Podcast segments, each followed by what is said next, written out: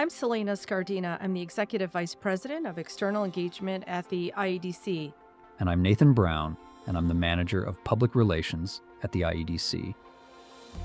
You're listening to Indiana for the Bold, a podcast by the Indiana Economic Development Corporation, bringing you the boldest stories of the people who are building the economy of the future right here in Indiana.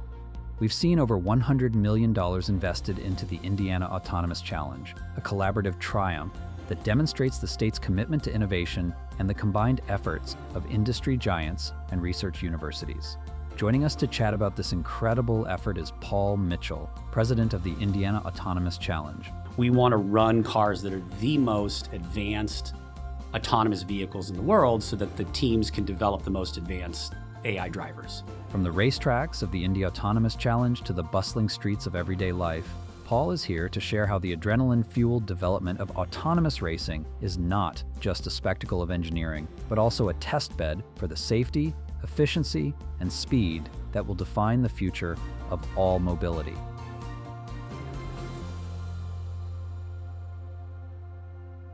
Paul Mitchell, welcome to the show. Thanks, glad to be here. So, for listeners who are unaware, can you tell us a little bit about the Indy Autonomous Challenge and what you do there, Paul?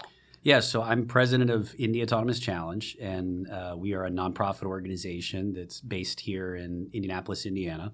Uh, that was founded to really advance the state of the art in high speed autonomous vehicle technology. We do so by uh, running a series of racing competitions using fully autonomous Indy cars that are programmed, uh, piloted, if you will, by AI drivers coded by top research universities from around the world. So let's talk about those cars a little bit more. Yeah. Um, I read recently in an interview that you did with a publication called the Robot Report.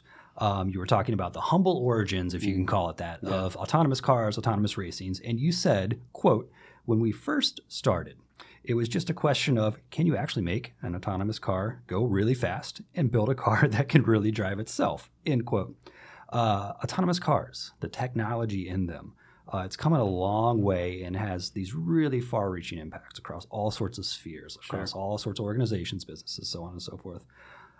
How does what you all do, uh, the teams that you guys engage with, how does that have impacts across these various industries? You know, thinking of defense, AI, mm-hmm. and, and all those other related industries as well. So I think to understand kind of where we play within the autonomy ecosystem, you kind of have to go back and, and talk about the like the true origins of autonomous vehicles, which really uh, started in 2004 2005 with the DARPA Grand Challenge. In those two years, 2004 2005, the U.S. Department of Defense through DARPA put out a, a prize competition for research universities to develop self-driving cars, and the competition was focused on low speed automation in a desert setting. So basically, hmm. can a car operate itself on a on a kind of course out in the desert?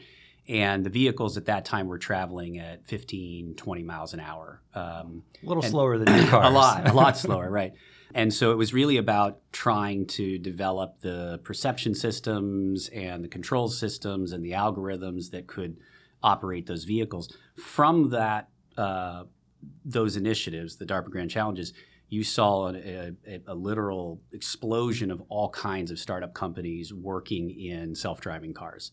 Uh, many of the professors who were part of the teams that competed, whether it was the Stanford team led by uh, Sebastian Thrun or the team from Carnegie Mellon that Chris Urmson was part of, these people went on to found startups that became things like Waymo with with Google and and Cruise and and self driving programs for um, for Uber and even some of the people that went on to Tesla. Oh, wow. So um, that prize competition kind of gave birth to this initial era of autonomy, which has focused on low speed, urban suburban use cases. Basically, can we get cars to drive around on public roads and streets?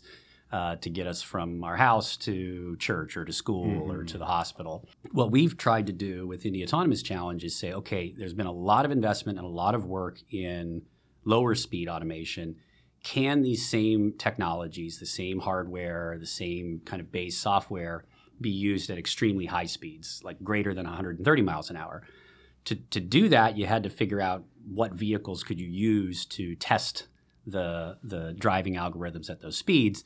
Um, and really, the only answer is you got to use a race car. Um, and since Indiana is the the home of of racing, in the, at least in the United States, uh, and we have this wonderful brand of of IndyCar.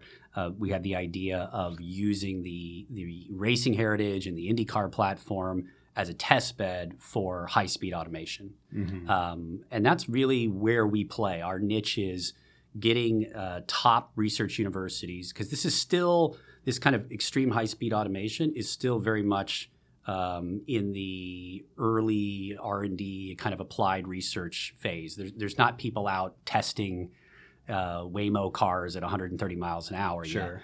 So it primarily the leadership is coming from academic institutions versus private industry. And so we put a call out, got top research universities to engage uh, from all around the world. And uh, through initially a prize competition with a million dollar prize, kind of sparked the interest in the building of 10 autonomous race cars that could be piloted by these university teams to try and validate that, yes, the technologies can work at these high speeds, and yes, the driving algorithms can operate uh, as close as possible to what a human race car driver is is capable of. What does it take for a good team to make it in that competition? And wh- where are these students coming from? I'm assuming they're students, and also you know probably led by an instructor or something like that. But so we have um, nine teams uh, that are made up of 18 universities. So mm-hmm. some teams are, are multiple universities that have partnered together. and um, we have uh, three of them from Europe, two from Italy, and one from Germany, one from South Korea, and the rest are from different parts of the United States. Mm. Uh, of course, here locally, we've got a team from Purdue University, uh, just up the Excellent. road a ways. Yeah. Uh, and we've been having great conversations with the folks at Indiana University about potentially uh, joining into the, the, competition as well. Um, the the teams are made up uh, primarily of PhD students, mm. uh, not exclusively. There are there are undergrads involved and master's students involved, but the bulk of the of the teams are led by a group of PhD students studying under a a principal investigator or a lead faculty member, uh, usually associated with some type of, of robotics, uh, AI, automation lab at, sure. at the university. And uh, some of the teams uh, are, are quite robust. Uh, one of the teams, the German team from Technical University of Munich, they run with something around 12 full-time PhD students. Wonderful. And they're the ones who won last year's race at CES. Is that correct? No, they won the first race at the Indianapolis Motor Speedway okay, in October 2021. And then since then, we've held um, uh, additional races, four additional races, and actually all of those have been won by Politecnico di Milano. So they've been wow. consistently winning. However, in several of those instances, Technical University of Munich has come in second. Um, so they're they're quite the, the European teams. Uh, are quite quite good. They did have a bit of a head start in that the there was something before Indy Autonomous Challenge. I always like to give kind of credit to the history of of, of high speed automation. There was mm-hmm. something called Roborace that was originated in, in more in Europe, uh, and it was an early attempt to develop and, and run autonomous vehicles in a racing context. Uh, was around for a couple of years and did some important initial uh, work in this space. Um, and some of the European teams were were a part of that, so they they got a little bit of a head start in developing these these high speed AI race car drivers. Uh, the U.S. teams are, are working hard to to catch up. You touched on this a little bit earlier. I want to talk about how the work that these teams do, the work that you guys do at IAC, can kind of trickle down, so to speak, into civilian mass market uh-huh. applications. Uh-huh. You know, I'm, I'm thinking about, um, you know, I have a Subaru Crosstrek, and it, there, you know, there's some computers in there. There's, um, yep. I think it's called EyeSight, right? Yep. That can automatically detect cars in front of me. Does the work that these teams do does that sort of trickle down into the into applications such as that? I don't know if I can say it does yet, but it, it will and can um, in a couple of different ways. So first of all, um, you have the the validation of the hardware. So our race cars have in them uh, the same kind of hardware systems that are in modern uh, autonomous vehicles, or even vehicles that have this what's called like level three automation. So it's still you're still driving it as a human, but it has this kind of lane assist and other safety features sure. that that may take over in the event that you're in some unsafe, you know, driving situation. Mm-hmm.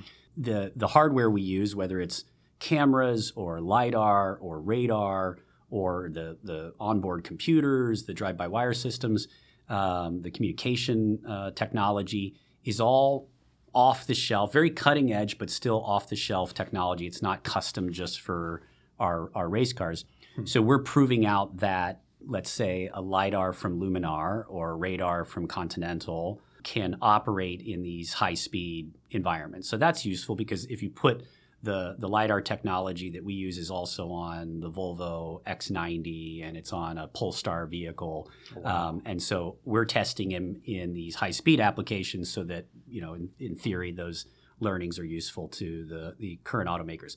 Where it really gets exciting, though, is as we start to think about the quality of the AI drivers that are being developed within Indy Autonomous Challenge and the collaboration among these teams and among the, the companies and organizations that are part of this, as they develop more and more capabilities, particularly for high speed encounters, where mm-hmm. like two of our race cars are encountering each other at 180 miles an hour, 170 miles an hour, that decision making about overtaking and avoiding a crash, if we see that those uh, results are, are, are good enough and reliable and consistent, then you know the real opportunity would be to incorporate uh, some of those decision making algorithms into the logic of a passenger car that's got a crash avoidance system on it, mm-hmm. right?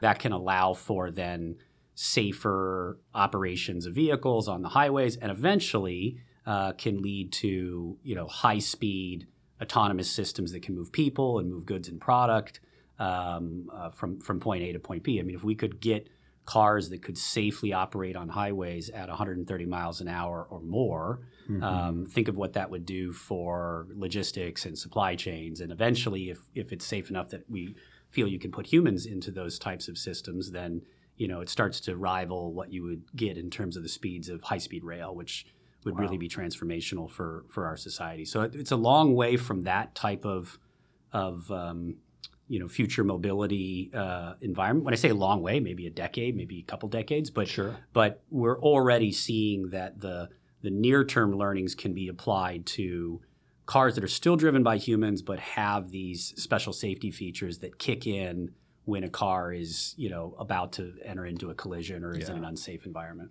I see you guys. You guys are touching the the future, the current workforce, right, of the world and of the whole automotive industry. So um, tell me a little bit about you know what some of these these team members go on and do after they participate in IAC. It really starts with the ecosystem of the motorsports industry in Indiana. Mm. Um, you know, when I say Indiana is the the motorsports capital of the world, um, you know, that is it's true. It's also there's there's really only like two or three places in the world where the engineers, the technicians, the we were talking earlier about the fact that we have people that repair these cars when they're wrecked, mm-hmm. um, and you know you can't just walk down the street and find somebody that knows how to repair an Indy car uh, unless you're in Indianapolis, and then it turns out that they, they, they exist. So you have a workforce in uh, Indiana that builds these chassis, whether it's Dallara, whether it's four piston racing that builds the engines, whether it's Indy Wire that, that builds the, the complex wiring harnesses, and then this local talent of technicians and repair uh, uh, folks and that are servicing the cars, repairing the cars. We use Indy Racing Experience that, that runs the two-seater Indy PAR program to do all of our logistics and transporting the cars to to various events. So that workforce, if it didn't exist, I don't think we could we could do what we're doing. Uh, because it would be too complicated to find the people that know how to, to maintain and service these race yeah. cars. Then you add on top of that the the other workforce, which is uh, the engineers and the technicians who are capable of working with all of these industry partners that we have who are contributing their hardware and their software and we're designing and building and installing these autonomous hardware systems into the race cars uh, that, that are some of the most complex uh, autonomous hardware systems being developed in the world and uh, they're putting in, we're putting them into cars that make these cars the world's fastest autonomous vehicles. So that engineering team, it's a small but but mighty team, is all here in Indianapolis. Uh, they, they, they, live here. They're uh, they come from different parts of the country, different parts of the world, but we've brought them here. Uh, we work out of a shop uh, here in Indianapolis in 16 Tech Innovation District uh, called the EMC Squared, mm-hmm. or Emerging mm-hmm. Manufacturing Collaboration Center. So the cars are, are looked after there. Um, then you extend to this broader workforce that is the um, the teams themselves, right? And I would say collectively across all of our teams, all the 18 universities that are involved, there's something in the neighborhood of maybe 200 um, PhDs and, and and master's students and faculty and researchers that are wow. that are involved. Yeah, um, and they come from all different walks of life. You have obviously a lot of of, of computer science, computer engineering but you also have uh, people who are experts in vehicle dynamics, in, in mechanical engineering. Um, there's people that are coming from the beast, the business schools to think about marketing and, and team management. Hmm. Um, so it's a, it's a broad cross section of, of talent. Um, they're obviously spread around the world, but they come here to Indiana frequently. We actually have three teams that have been here for uh, a little over a week that are helping us, you know, validate and shake down our, our next gen autonomous race car systems. Um, and two of them are from from Italy. One of them's from uh, Berkeley in Hawaii, and so they're wow. camped out here. It's a great time of year, by the way, to be in Indianapolis. Right, yeah. right, right. In, in, Lovely uh, time in December, but they're camped out here uh, until we move the cars to Las Vegas for some some early testing uh, later this month. Yeah. Well, let's talk about that. So let's talk about when the actual rubber hits the actual road. Mm-hmm. Um, what is the experience like of racing these cars? How long is the race? Can people go see it? How fast are these cars going? You know, paint that picture for us. Our objective within the Autonomous Challenge is largely to push the the limits of high speed automation and to do so in a way that, that generates learnings and insights and, and innovation and discovery. That's a long winded way of saying our, our races are an applied research project. Uh, they are exciting but they also have their ups and their downs. So sure. um, our our competitions are a bit unpredictable because you know you're bringing these cars out, you're you're running them in a setting where um, you know if one car doesn't operate the way that it's expected, then you may have to take a pause for a moment and and you know pull that car off, bring another team's car out. Um, so they're they're longer competitions. They mm-hmm. typically run for you know half a day. Um, uh, we, we usually start maybe around ten or eleven, um, and then they finish off. You know, usually around 3.30 4 o'clock uh, mm-hmm. in the afternoon and they ha- we have a series of rounds so basically it's kind of like a uh, well, we're in Indiana, so we think about basketball a lot. It's kind of like a tournament bracket for for basketball. Sure. So we'll have um, time trial competitions, just one car at a time, going out and running who can run the fastest laps. That sets your grid, and then you have your first team and your lowest ranked team go out on the track at the same time. Always two cars at a time is our current racing format.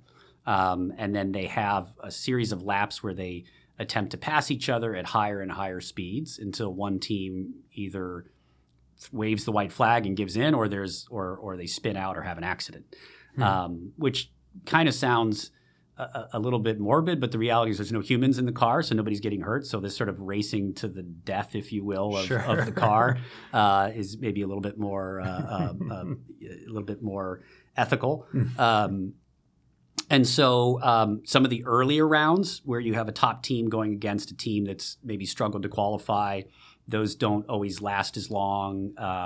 But as you get to the top teams finally heading, you know, facing each other in the final rounds, they've proven to be incredibly uh, compelling uh, racing. You know, they last about a, a, a, final, semifinal or final round can last anywhere from 10 to 15 minutes. Um, 15 minutes is a long round. It's a lot of passing over and over at higher and higher speeds. And at, at, in Las Vegas this year, I guess it was January of this year, um, the final round between Politecnico di Milano and Technical University of Munich, uh, they were t- touching uh, 175, 178 miles an hour. Wow! Um, so they, they're they're getting up there in speeds. Um, earlier rounds may only achieve speeds at you know 130, 140 mm. miles per hour. So this upcoming CES, we're kind of changing our uh, timing of inviting people to come watch the event a bit. Historically, we've had people come out to the track, the Las Vegas Motor Speedway, during CES for the start of the race. But as I just described, the start of the race maybe doesn't have the most compelling. It's mm-hmm. like like the NCAA tournament, right? It's kind of fun to watch the early games, but sure. you can be there. You really want to be there for the Final Four, and so that's what we're going to do. Is is we're going to invite our, our guests and our partners and our team uh, sponsors and and and some uh, people that are attending CES to come out around 3:30 in the afternoon to witness the like the final four, if you will, the mm-hmm. kind of mm-hmm. semifinals and final round, which always tends to be the most uh, exciting. Um, and then we're also going to use it as an opportunity to unveil this next generation uh, autonomous race car platform that Indy Autonomous Challenge has been working on and is rolling out at CES. So, yeah, I wanted to ask about new things that you guys were pursuing for 2024. Exactly. So, um, you know, one of the challenges of running a uh, a program where you're trying to always push the envelope uh, as far as you can go with autonomy means you have to constantly keep an eye on the um, the quality and and the, the uh, abilities of the hardware systems that you put on the cars. So we want to run cars that are the most advanced autonomous vehicles in the world, so that the teams can develop the most advanced AI drivers. Hmm. Um, so you're you're having to constantly refresh the the hardware with next gen or, or updated versions. But that's difficult to do because you can't just make these changes, you know, as as a one-off change between races. You have to really engineer uh, down to the, the minute level what it is that you're going to change out. So we made the decision um, late 2022 that in the summer of 2023, uh, this year, right after we finished up our race at Monza, which was incredibly exciting. Right? Hmm. First time running on a road course for uh, for Indy Autonomous Challenge, set the speed record for a road course. Was the first event ever to be sanctioned by uh, a regulatory body for motorsport, the the same body that you know essentially manages FIA in, yeah. in Italy. Um, so after that event, we started to really focus on uh, engineering and designing um, a new autonomous hardware system that will be placed into our race cars that will give them new capabilities. So um, this involves some of the same sponsors providing us updated hardware. So we've had Luminar, for example, has been our lidar provider from the beginning. We've been using their first gen lidar. Now we're using their new Iris product. So it was putting new lidars on the car. Mm. In some cases, it was switching from one provider to another. So we're using Continental radars now as, as our radar supplier.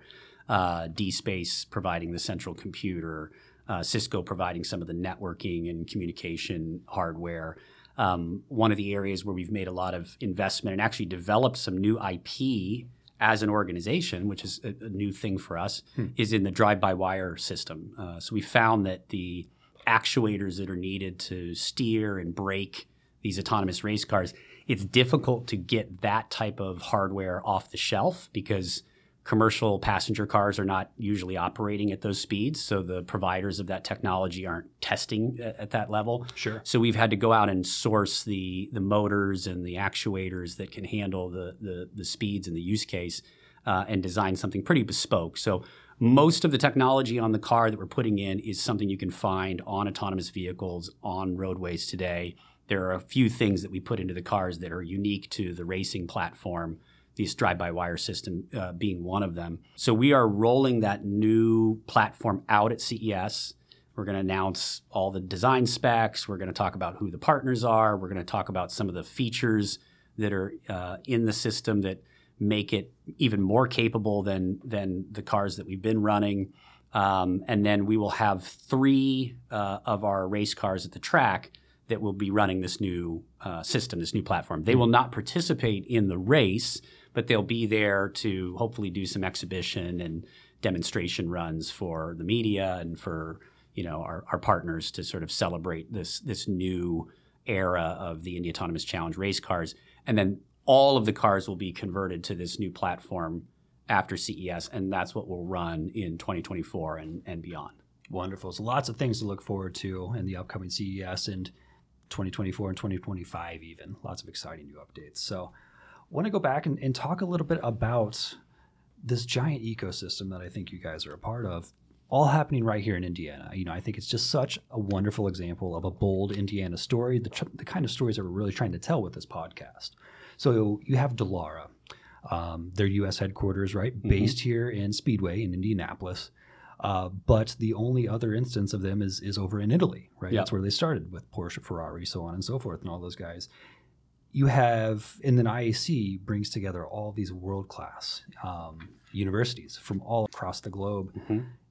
And you're working in all of this, frankly, bleeding edge technology. Mm-hmm. Um, do you ever just have to step back and, and pinch yourself and just think, wow, like this is such an amazing thing that's happening that I'm a part of, and it's all happening right here in Indiana? There's always been a sense that, you know, Indiana is good at building things, at at racing things, uh, at inventing things, and all we're doing is trying to connect those legacies together in a modern, relevant way, which autonomous vehicles uh, represents. Um, so the the ability to execute on this kind of a strategy and program, I, I don't call it a, a business because it's not a typical business. We're not developing and selling a product per se. It's it's a it's a whole ecosystem. You use the right word um, that's required to to run Indy Autonomous Challenge is is really about public-private partnerships and the power of public-private partnerships, where you have a state uh, like Indiana and the Indiana Economic Development Corporation that's willing to make these bold investments. Mm-hmm. I think the first, you know, grant funds to even support investigating this idea uh, came from the Indiana Economic Development Corporation back in 2017, 2018 timeframe. Um, and you know, the state said, "Hey, we'll put some initial capital down to investigate it, but we want to see top corporations, you know, validate that this makes sense to do." And so it required us to go out and get Dallara, uh, Cisco, uh, Bridgestone, Luminar, Continental, you know, DSpace, um, all these all these major corporations, uh, some bigger than others, but um, to go and get them to say, yeah, if you if you can build uh, attempt to build these race cars and get top universities to compete, will contribute hardware, software, and engineering support. So to achieve that kind of um, stepwise transformational innovation, you really do need industry, academia, and government to come together. That's exactly what Indy Autonomous Challenge is doing, and you know the state of Indiana has been uh, there with us every step of the way. Not just a cheerleader, but but an investor, a partner, an advocate, um, and we hope that you know from this comes not only uh, direct results uh, in the mobility industry and in the AI uh, industry, but hopefully this paves the way for other innovative public-private partnerships that are bold, that are you know uh, a bit risky, um, to to be tested and validated and developed in Indiana. Because if if Indiana can between 2018 and 2021, at a time when most people were doing nothing but trying to you know stay safe from COVID, could could build the world's fastest autonomous race cars, recruit the top research universities from around the world to develop AI drivers while they're in lockdown during COVID, and then to run a race at the Indianapolis Motor Speedway in October of 2021 I mean, that's an incredible uh, achievement. It's not it's not on me. It's not on just Indy Autonomous Challenge or or, or the people that are full time working with us. That is really the result of leadership from the governor, leadership from the business community, leadership from our academic uh, community, and you know probably most notably the Indiana Economic Development Corporation. Paul, we talk a lot about the future of mobility. Um, such a large concept, a lot of different ways you could think about this. To you, Paul, what's the future of mobility? How do you define it? And then how are you contributing to it at the IAC? Probably, I mean, I imagine back from, from the beginning of people, you know, trying to move from walking to riding on horses or, you know, horse-drawn carriages, um, is it's always been about speed, efficiency, and safety.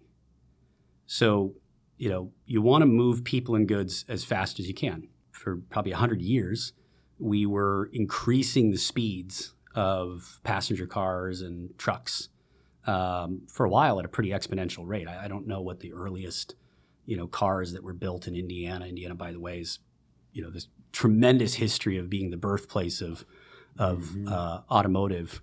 Um, this guy Henry Ford up in Michigan decided to create a more efficient way to build the cars, and then a lot of the industry, you know, went there. But originally, you know, the mm-hmm. the Stutz Bearcat and the the exactly. Studebaker and all these cars were built in Indiana, and they're gorgeous machines. They don't go that fast, right? Sure. Um, and and so the the the the journey is always to go faster because why not, right? That that create you get from point A to point B more quickly, you move the supply chains faster, et cetera. But the second issue is efficiency. So if you run an engine or an electric vehicle or a hydrogen vehicle, um, the the faster you run it, the more energy that's required, mm-hmm. um, and and most vehicles have kind of a uh, most forms of mobility have this kind of operating level where they, they run best at a particular speed. Right. Um, and so that's the efficiency component of it. Then the last is safety. So if you if you go faster, there's always risk of bigger collisions, you know, and there unfortunately can can lead to you know more um, fatalities or, or, or injuries of, of, the passengers.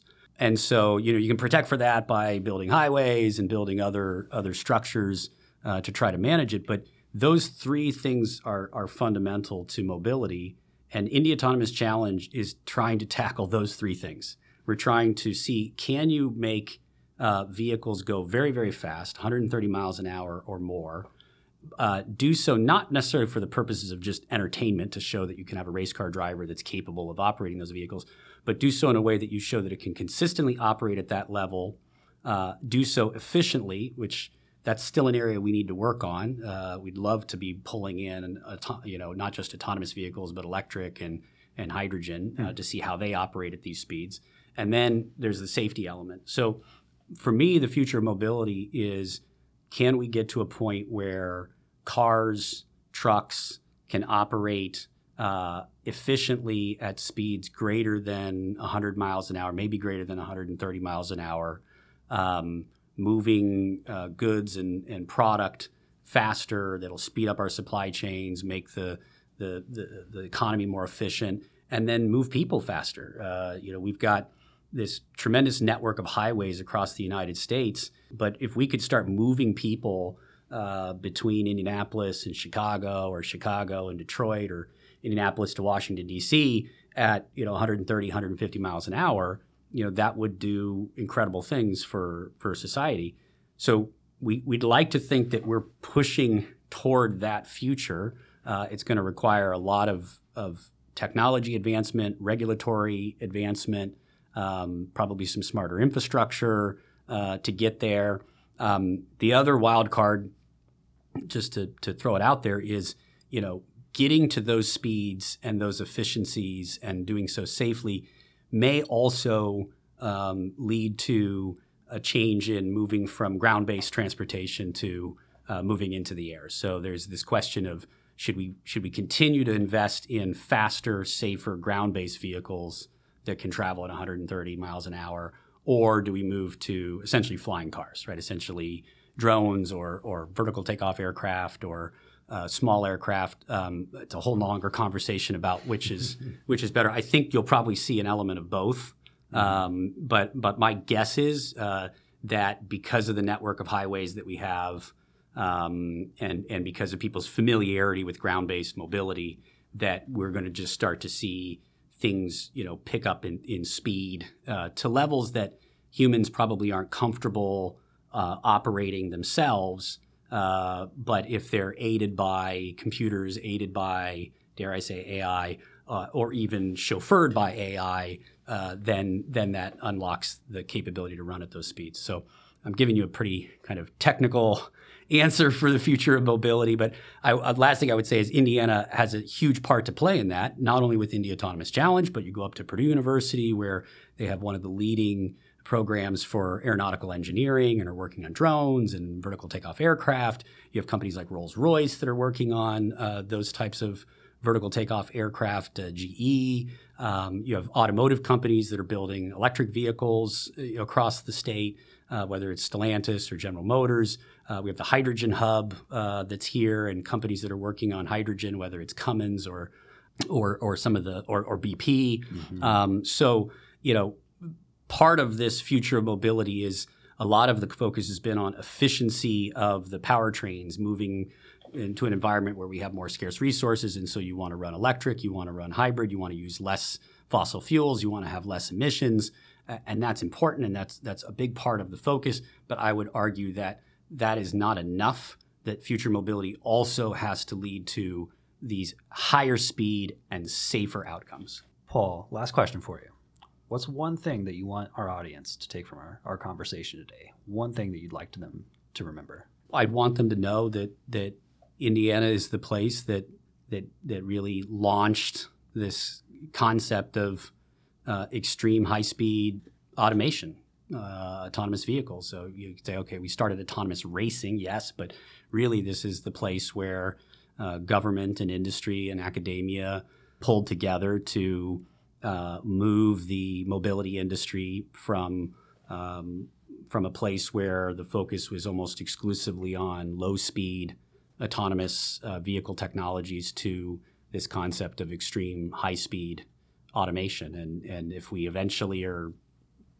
I believe eventually we'll be riding around in in vehicles or pods or or trucks uh, of some sort that are running at 130 miles an hour up and down I 65, uh, I, would like to say that that wouldn't be possible without the, um, the innovative, bold uh, steps that have been taken in Indiana in, in the 2018 to 2023 range.